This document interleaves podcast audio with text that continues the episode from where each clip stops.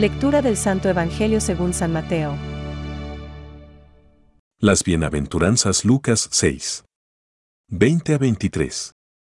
Al ver a la multitud, Jesús subió a la montaña, se sentó, y sus discípulos se acercaron a él.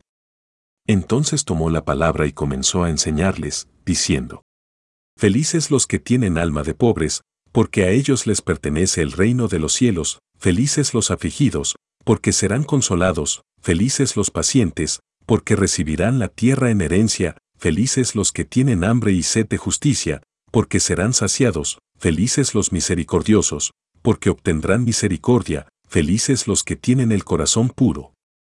Porque verán a Dios, felices los que trabajan por la paz, porque serán llamados hijos de Dios, felices los que son perseguidos por practicar la justicia, porque a ellos les pertenece el reino de los cielos, felices ustedes, cuando sean insultados y perseguidos, y cuando se los calumnie en toda forma a causa de mí, alégrense y regocíjense entonces, porque ustedes tendrán una gran recompensa en el cielo.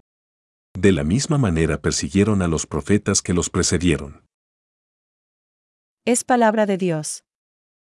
Te alabamos, Señor. Reflexión. Alegraos y regocijaos.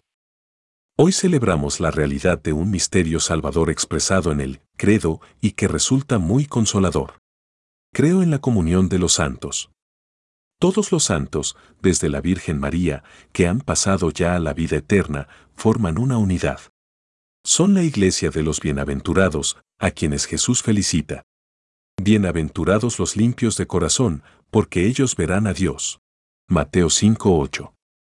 Al mismo tiempo, también están en comunión con nosotros. La fe y la esperanza no pueden unirnos porque ellos ya gozan de la eterna visión de Dios. Pero nos une, en cambio, el amor, que no pasa nunca.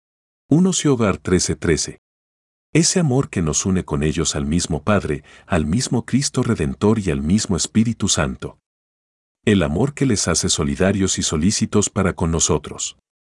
Por tanto, no veneramos a los santos solamente por su ejemplaridad, sino sobre todo por la unidad en el espíritu de toda la Iglesia, que se fortalece con la práctica del amor fraterno.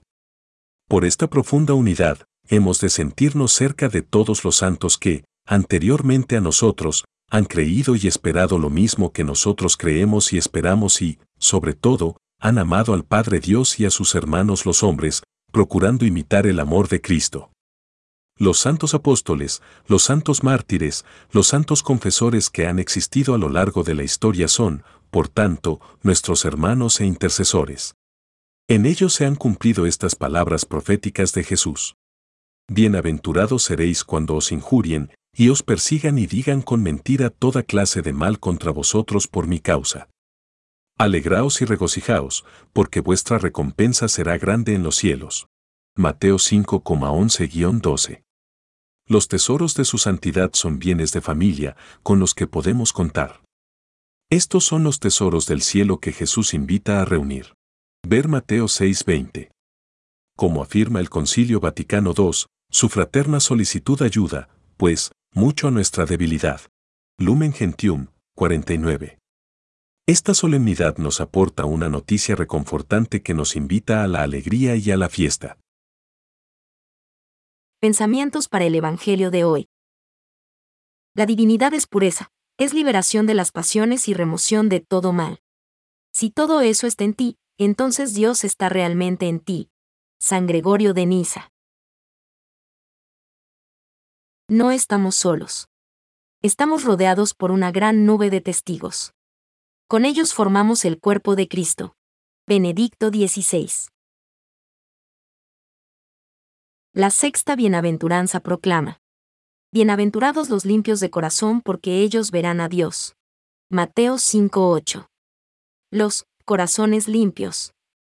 Designan a los que han ajustado su inteligencia y su voluntad a las exigencias de la santidad de Dios.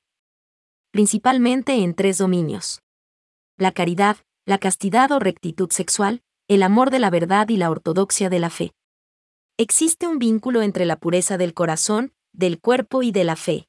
Catecismo de la Iglesia Católica, número 2.518.